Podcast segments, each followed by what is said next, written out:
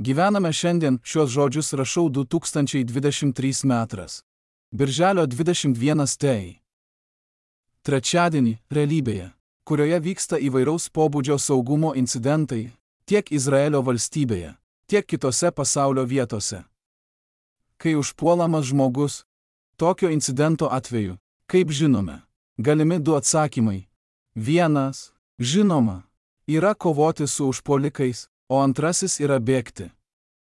Bet kai kalbama apie neįgalų žmogų, kuris patenka į tokią situaciją, labai dažnai ne viena iš šių dviejų reakcijų neįmanoma, ir taip sukūriami mirties pastai. Ir dar daugiau. Daugeliui neįgaliųjų fizinė negalė neleidžia asmeniui, turinčiam negalę, laikyti ginklą savigynai. Dėl šių priežasčių gali atsirasti vietos atviram svarstymui dėl apsaugos priemonių, kurias neįgalus asmuo galėtų pasinaudoti tokioje situacijoje.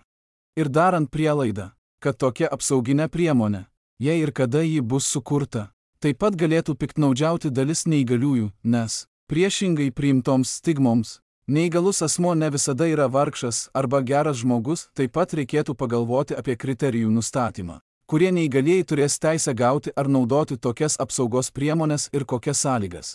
Rašytojas yra Asav Binjamini, Kiriet Menachem kaiminystės gyventojas. Jeruzalėje, Izraelyje.